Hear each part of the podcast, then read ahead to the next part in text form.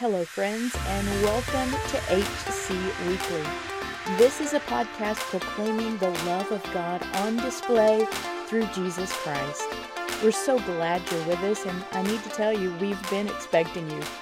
We encourage you to tune in for an important announcement at the end. And now it's time for today's message.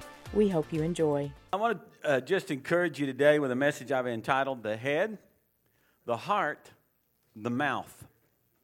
We've been in our summer school of healing, and you've had messages coming forth here. I've also been sending out links and things like that, and I've encouraged you to be on my podcast Monday through Friday, Good News That Actually Is, so that you can receive daily encouragements and then a full message on the Friday that basically is intended to sow the seed of the Word of God as it pertains to healing into your heart. Now, I want to take a little different angle to set something up for us here this morning. In matters of salvation, I don't generally encounter anyone who struggles with the idea of it being supernatural.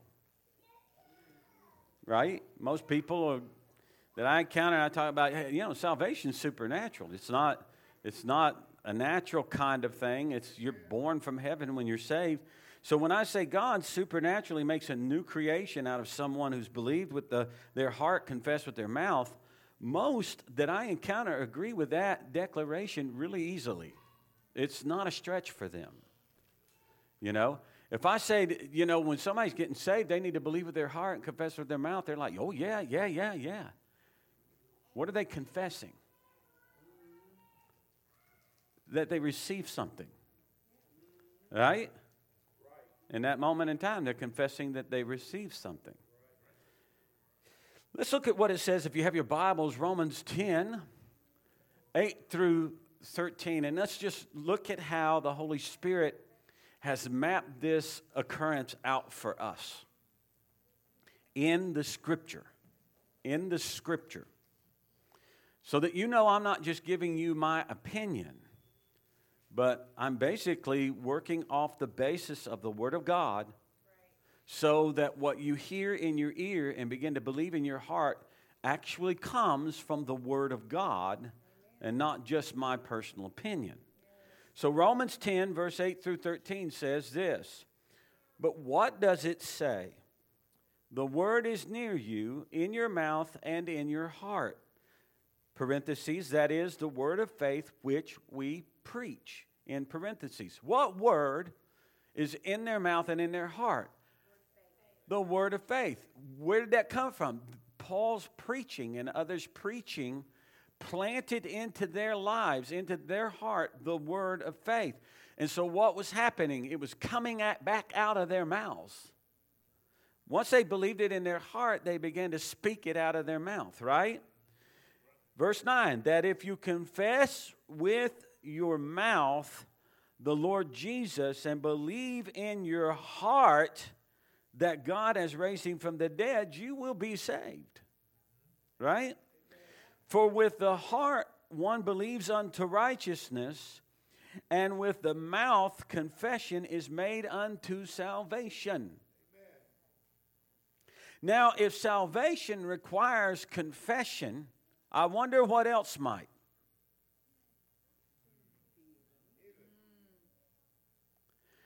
Verse 11, for the Scripture says, whoever believes on him will not be put to shame. For there is no distinction between Jew and Greek, for the same Lord over all is rich to all who call upon him. What is he to all who call upon him? Rich.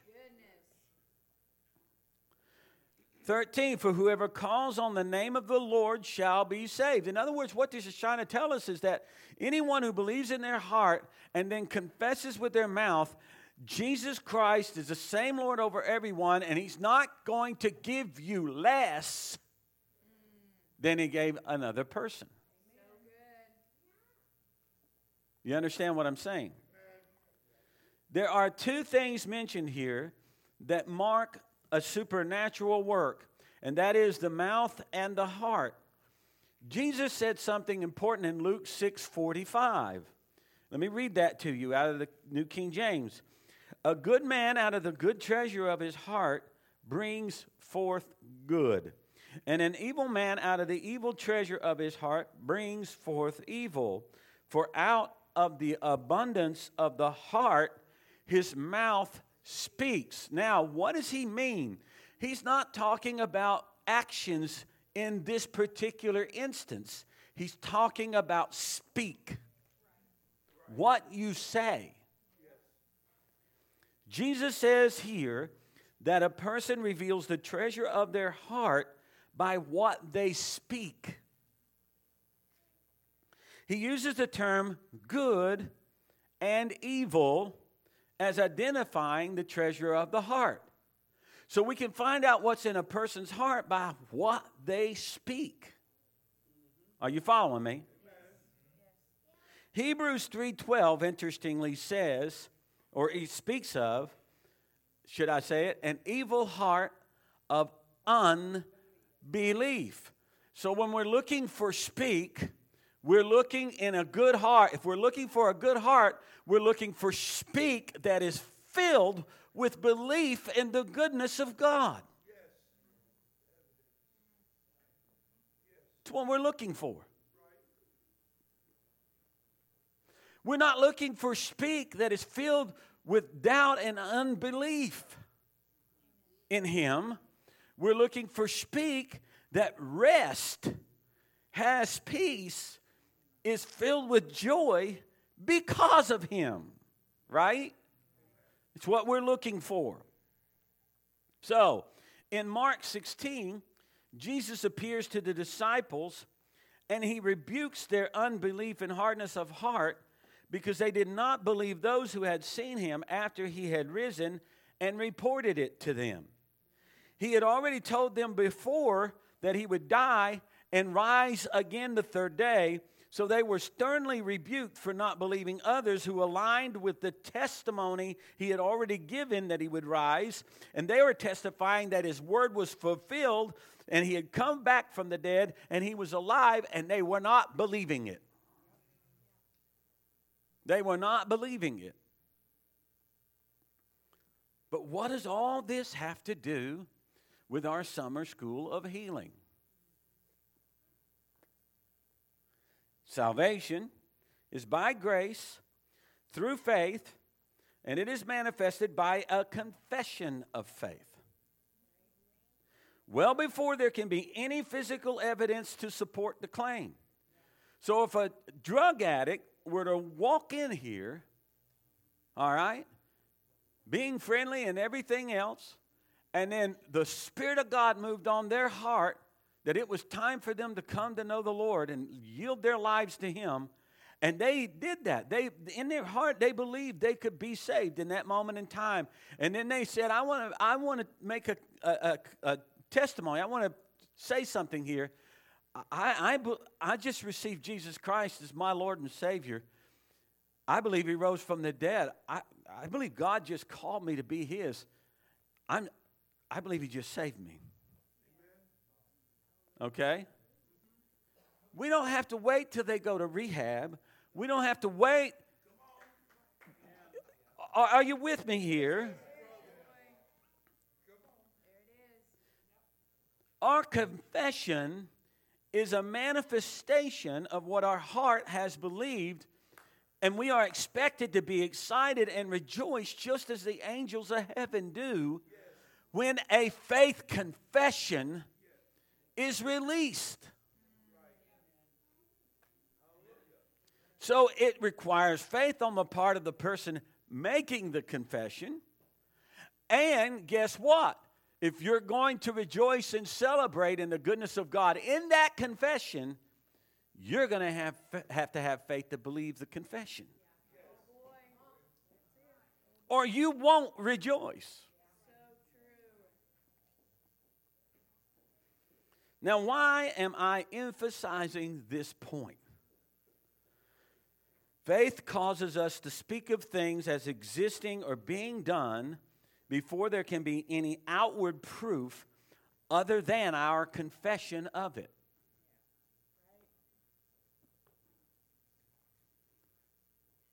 You know, when I got saved, All anybody had to go on was my confession of it.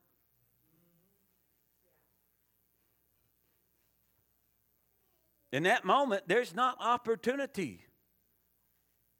Now, if they took my confession of it and then postured themselves and say, well, we'll see if it's true or not. Give him a month or two or three or four, and we'll see where he's at. Then you didn't receive the confession by faith at all. You didn't. You, as a cynic, you rejected the confession. You just pretended in the moment to receive it. Because if you had literally received it by faith in your own heart, you'd be like the angels of heaven saying, thank you, Jesus, for this new life.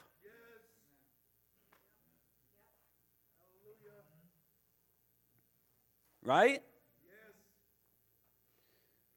If you would have come up front and declare you believe in Jesus, God raised him from the dead, we would have to conclude that you have been born again. And at that very moment, everything that he offers is to be made available to you. Everything. We're not allowed to withhold from you all the benefits. You cannot be refused water baptism, Holy Spirit baptism, communion, participation in fellowship. The gifts of the Spirit are yours. Everything that he has for you in this life is available to you that very moment. Amen. Hallelujah. Thank you, Lord. We do not get to say to you that you can only make a confession and enjoy the benefits of belonging to him after 6 months of proving it in life. And I know a lot of churches that have this going on right now because they're embarrassed by how many times they did celebrate somebody coming forward and then they went out and became a train wreck. So what? Amen. Let's rejoice and celebrate every confession of faith that is made. Let's celebrate it. We're not on the hook for their confession. We're only on the hook with God for the level of our own faith. I don't have to answer for God if they come and make a confession and then go out and do something to convince people that maybe it wasn't accurate. That's not my fault. The only thing God requires of me in that moment in time is to have the faith to rejoice in that confession.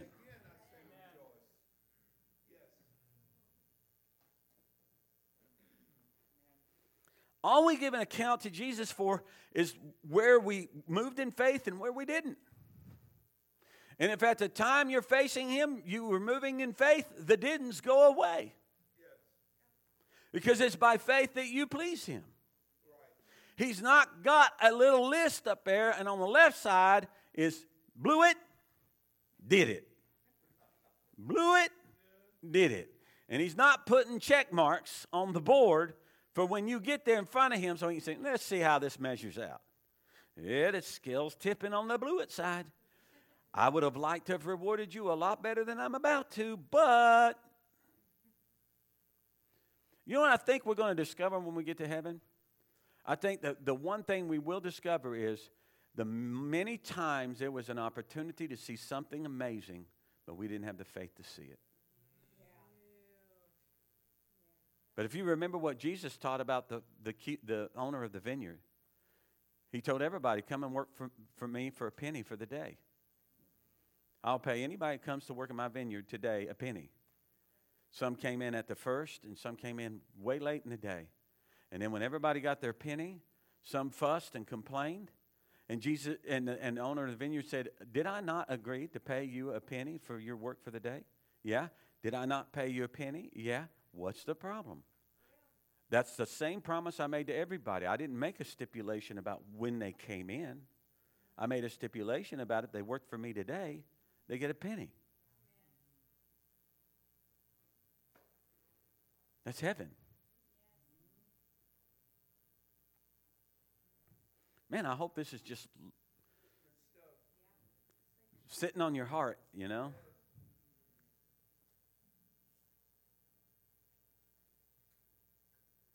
How can I say God expects us to accept your confession? Let me give you another example. along the lines of what I'm talking about in 1 Corinthians 12:3. 1 Corinthians 12:3. Therefore, I make known to you that no one speaking by the Spirit of God calls Jesus accursed, and no one can say that Jesus is Lord except by the Holy Spirit. We need to get the tendency towards suspicion out of the body of Christ.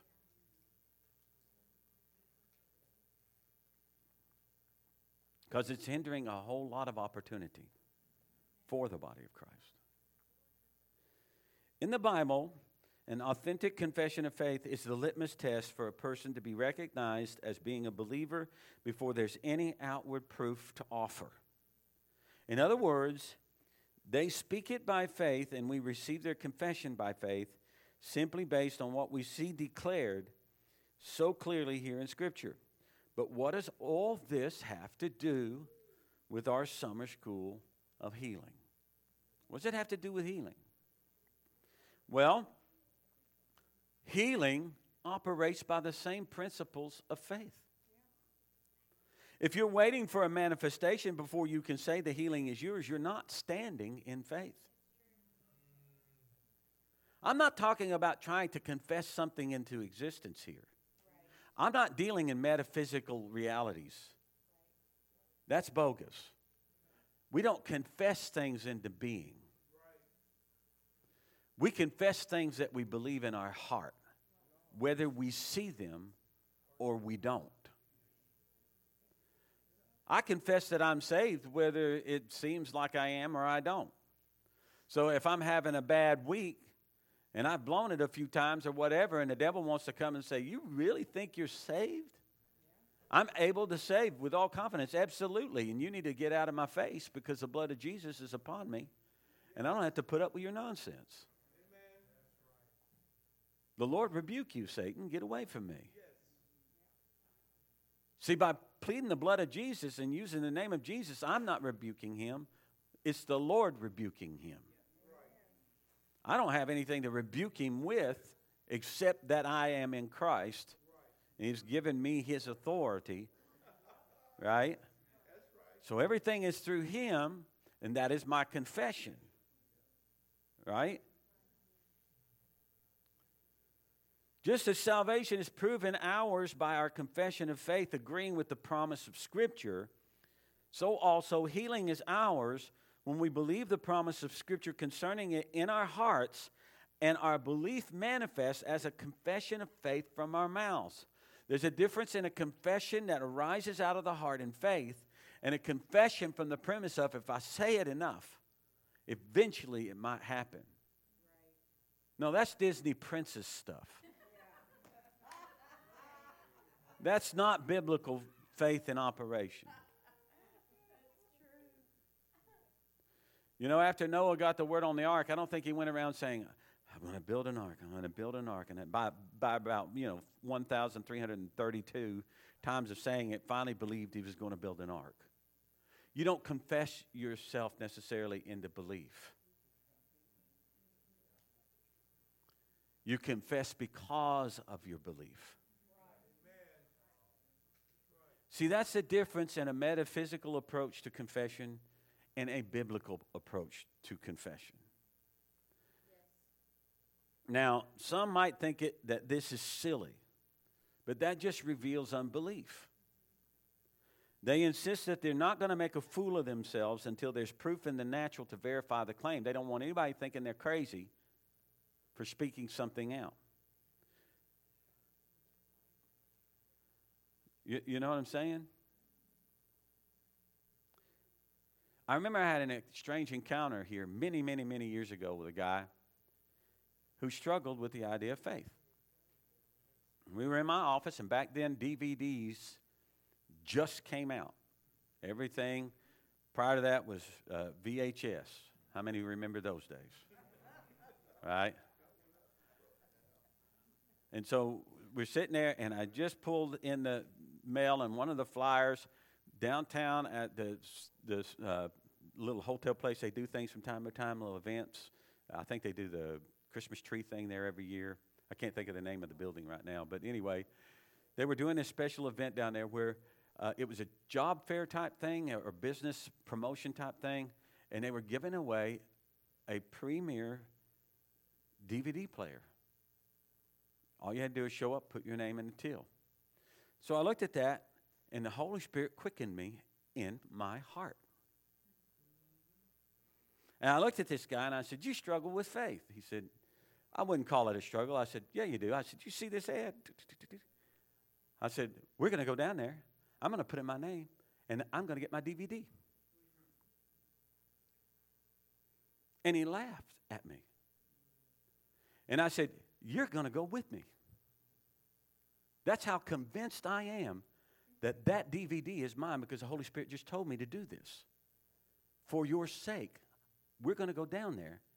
And I said, "And when you see me win that DVD, you're going to have to start rethinking about what faith looks like and how to hear God speak." He's going to use a silly little example like a DVD player. We went down, milled around, did some things. They got on the loudspeaker. "Tim Ashley, you are the winner of our giveaway DVD player. Would you report to this area in the center? That DVD served back there for quite a long time in this church." Now you might say, "Well, that's so silly." When God wants to teach you how to hear His voice, become convinced in your heart, so that your confession can come forth and you can see it realized in His own precious and, prime time, He'll use silly things. He moved my wife. We were hurting for a vehicle really bad many years ago. We had all these kids, 4 kids, and we were struggling on the transportation front, and she said, "I wish I had a minivan." I said, "I don't know what to tell you. I ain't got no money for a minivan." And so she was praying about it, and the Lord told her, said, "Go out there in the driveway and call it in."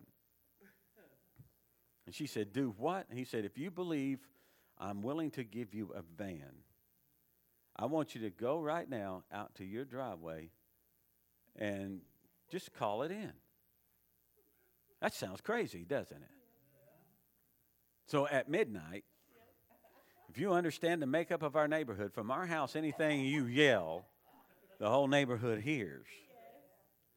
So she went out and she whispered, "Lord, I thank you for the minivan that is going to be parked right here in this driveway." He said, "That's not going to cut it, daughter. You're talking like you're ashamed of what I want to do for you. I need you to raise your voice. Lord, I thank you for this minivan." "Daughter, do you believe me? Will you take me at my word, or will you not? I want to give you the van that you say you need." Get louder. And then she yelled it. And in 2 weeks, a minivan that didn't cost us anything was in that driveway. I'm not saying you can name it and claim it. She had a quickening in her heart for a provision from God to a particular need that we had. But it still required her, by faith, to make her confession in alignment with the word of the Lord she'd received in her heart. Just like you make a confession when He calls you to salvation, right? Same principle. So how does this tie to healing? Check out how all this sounds silly, but look at how all this works. Paul, he's speaking to this when he says in 1 Corinthians 1, 20 through 24, listen to this. Where is the wise? Where is the scribe? Where is the disputer of this age? Has not God made foolish the wisdom of this world? For since in the wisdom of God, the world through wisdom did not know God, it pleased God through the foolishness of the message preached to save those who what? Believe. For Jews request a sign. In other words, you show me something before I'll go there, right? And Greeks seek after wisdom. They want to be philosophically or logically convinced. But we preach Christ crucified, to the Jews a stumbling block, and to the Greeks foolishness. But to those who are called, both Jews and Greeks, Christ, the power of God and the wisdom of God. Your message concerning Jesus dying at the cross for sin may seem foolish to some. Don't sit and just argue with them. It's not, why? You don't have to do that. Preach Christ crucified and let the Holy Spirit reveal to you whether there is faith going on in their heart or not. If there's faith going on in their heart, the message is not stupid to them. It makes perfect sense that he would die in my place, because the Holy Spirit makes it make perfect sense. The natural man cannot understand the things of God. If you could map this out so beautifully, logically, systematically, it will make a difference. Unless there is faith, nothing's going to happen.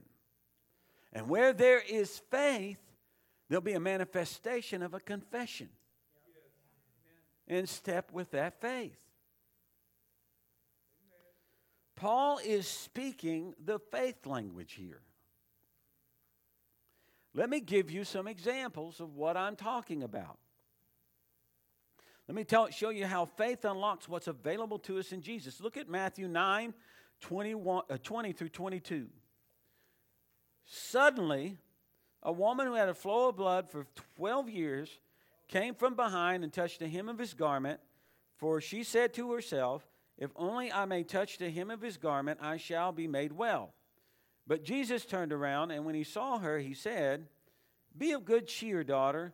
Your faith has made you well." And the woman was made well from that hour. Why did it say hour? Why didn't it say second?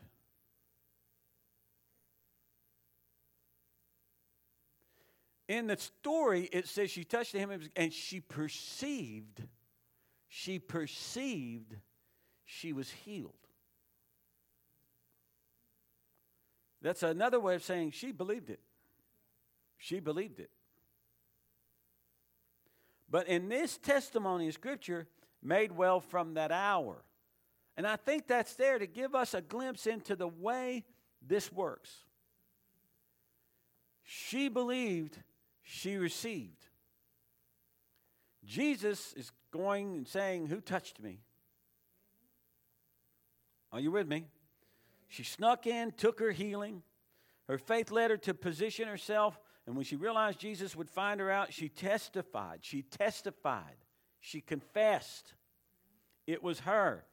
And then she must have shared what her deal was and why she pressed through to touch him, or we would have no record of it in the Scripture.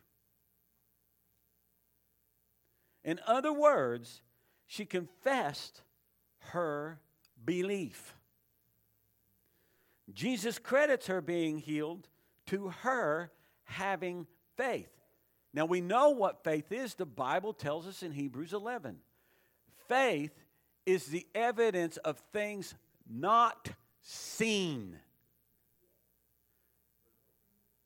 It's the evidence of things not seen.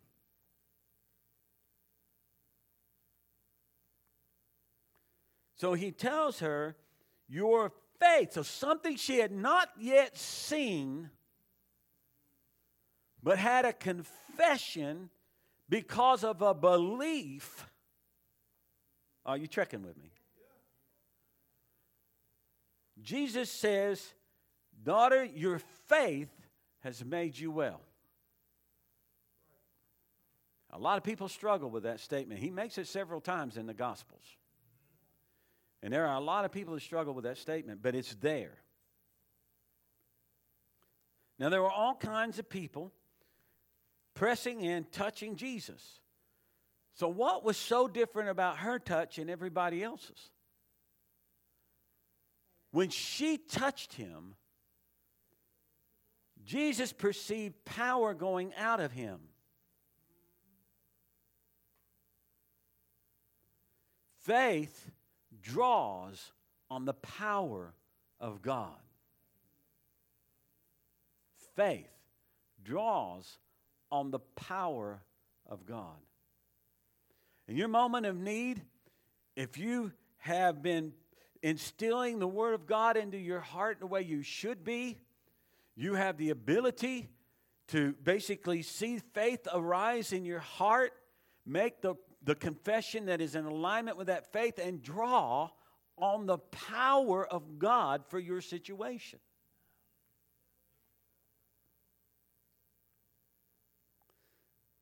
I hope I'm doing this justice in the way I'm approaching it with you. In Mark chapter 10, 51 and 52, Jesus is moving. He's on the move with his disciples. People are following him. They're excited. He's been doing miracles and all kinds of things. And there's this blind man off the way here, and he knows that in all this commotion, it's Jesus. Somehow, somebody must have told him. I said, "What's going on?" Somebody, Jesus of Nazareth is coming through. So he's screaming over and over and over again, "Son of David, have mercy on me." And so they go to him and say, "You know, you need to be quiet. You'll disturb the master. Son of David, have mercy on me." He keeps going. The disciples even try to hush this man. He won't hush. So Jesus asked him, "What would I do for you? What would you have me do for you?" And in response, the man says, "I would that I could see." So Jesus answers and says to him, "What do you want me to do for you?" The blind man says, "Rabbi, that I may receive my sight." Then Jesus said to him, "Go your way, your faith has made you well." And immediately, in this case, immediately, once Jesus says that, he recognizes his faith. As soon as he recognizes his faith, immediately the man receives his sight and follows Jesus on the road.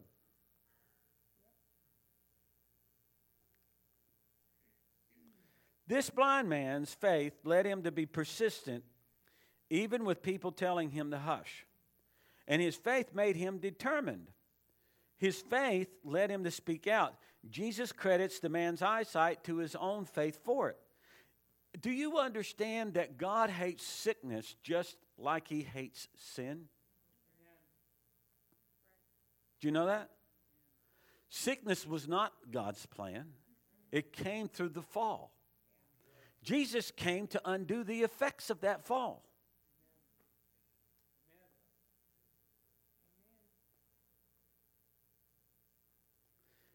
God loves faith, but he abhors unbelief. He's never put off by a good, honest faith confession. Man might think it's strange, but why should you care what a natural thinking person has to say about the things of God? Right. Amen. Right. What's that to you? Right. This is why we must get the Word of God into our hearts by means of meditating upon it. You need to be putting something into the bank. You know, I've learned something about finances over my tenure here. I'm 58 now. Took me a little longer than it took some to figure it out, but I did figure it out. I found out that if you want something that you think you need and it costs a certain amount of money, if you don't have that money in the bank, you can't buy it. Unless you want to go deep into credit and then later on have to file bankruptcy, you're not going to get it. Right? You need something in your bank account to draw on. Your heart is your spiritual bank account. What are you putting in it? What are you putting in the bank account? Because trust me, there are going to be things come up in your life. You're going to need to be able to make a withdrawal. Now, Jesus has promised that out of your belly shall flow rivers of living water. Whose belly does that flow? That the one who believes. That's the one that has the river of living water flowing out. Not the one who doesn't. It is the one who believes. And we have even set it up in the church in such a way for many decades now that what it is God's got some special people that move in the power of the Holy Spirit, and then there's the rest of us. No, no, no, no, no. That's not true. That's not true.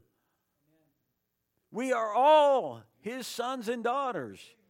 We are all equally favored by God. We all are entitled to the measure of faith that we have been given, and to even see that grow by the entrance of His Word into our heart. You can also help build up your faith by praying in the Spirit, Jude says. Right? So there's that element too. And then we all have differing gifts, but we all have an anointing. The difference is some of us actually believe it. Right. Right. That's absolutely right.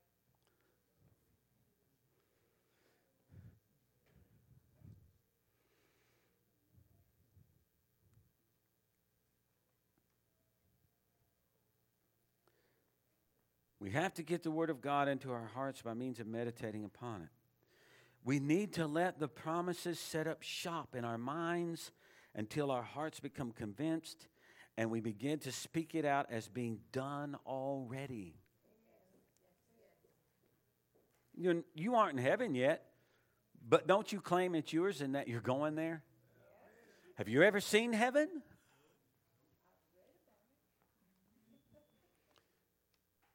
But isn't it strange how easy it is for everybody who professes to be a Christian, just because they read about heaven and the Word of God, in my Father's house there are many mansions, and if it were not so, I would not have told you. That's what they'll quote to you. I know there's a heaven. I know I got a mansion there. I know I got this. How do you know that? It says so in the Bible. It also says you can be healed, that you were healed, that by the stripes of Jesus, you were past tense healed. It also says that He gives a diversity of gifts to the believers. That means you have a gift. Amen. It also says, you follow what I'm saying? Yeah. Why do we only fight for the promise of heaven, right, but not for the other promises? Right. It also says this one, all the promises of God are yes and amen in Christ Jesus. All of them.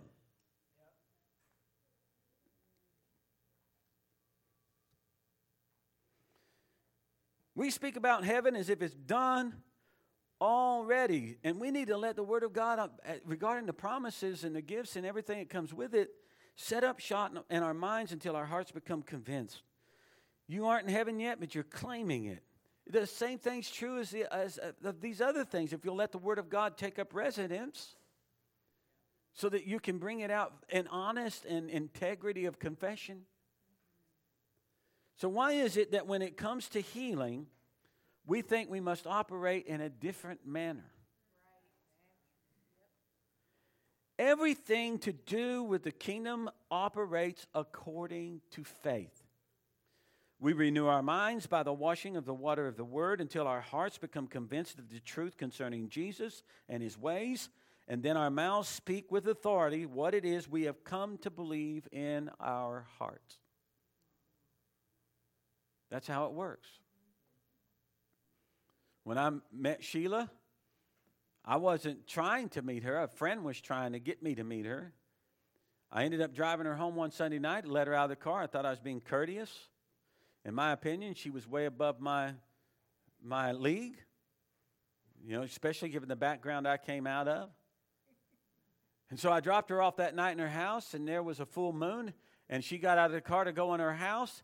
And she's just thinking some guy from church gave her a lift. That's all she's thinking. She gets out of the car. The Holy Spirit speaks to me. That is going to be your wife.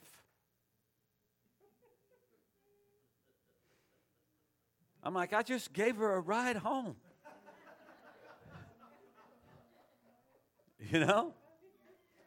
Every guy in the church of 850 that was single wanted her for a wife. The competition was extremely heavy. I was considered low man on the totem pole. It's true. You know it's true. You know I'm not lying. Because during our separation point in our history, they were all trying, now's my chance. So But that's how it's playing out. But I had a word from God. And I would have my friends say, you really think you're going? She's not even interested in you right now. She's done giving up on you. She's tired of all your stuff. She's going to, I said, she's going to be my wife, guys. I'm just telling you. You don't think that looks stupid?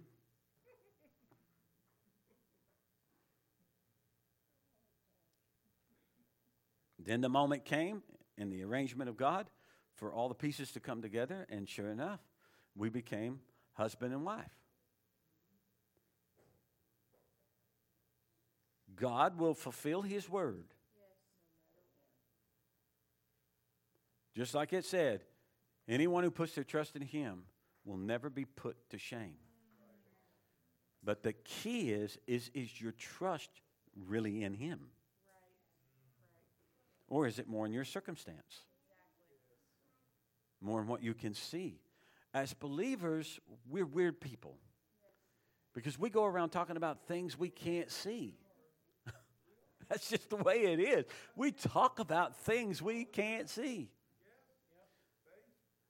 Before our fourth son was born, the Lord gave a prophetic word to my wife. All of our kids were named very prophetically, and they have owned up to it in life. And then our youngest son, the Lord gave her a prophetic vision of a child just coming out of the womb laughing, his head thrown back laughing, and the word laughter. And so that's Isaac. That's what it means. And boy, has that kid been a riot, you know. Pain and you know what sometimes, but he can just charm your socks off. He can make you laugh so hard your belly aches. He's just that kind of kid. Of course, he's not a kid anymore. He's 27, 28 now. And but nevertheless, that's just been his history. He fits. Why is that true of him? Because God knew him.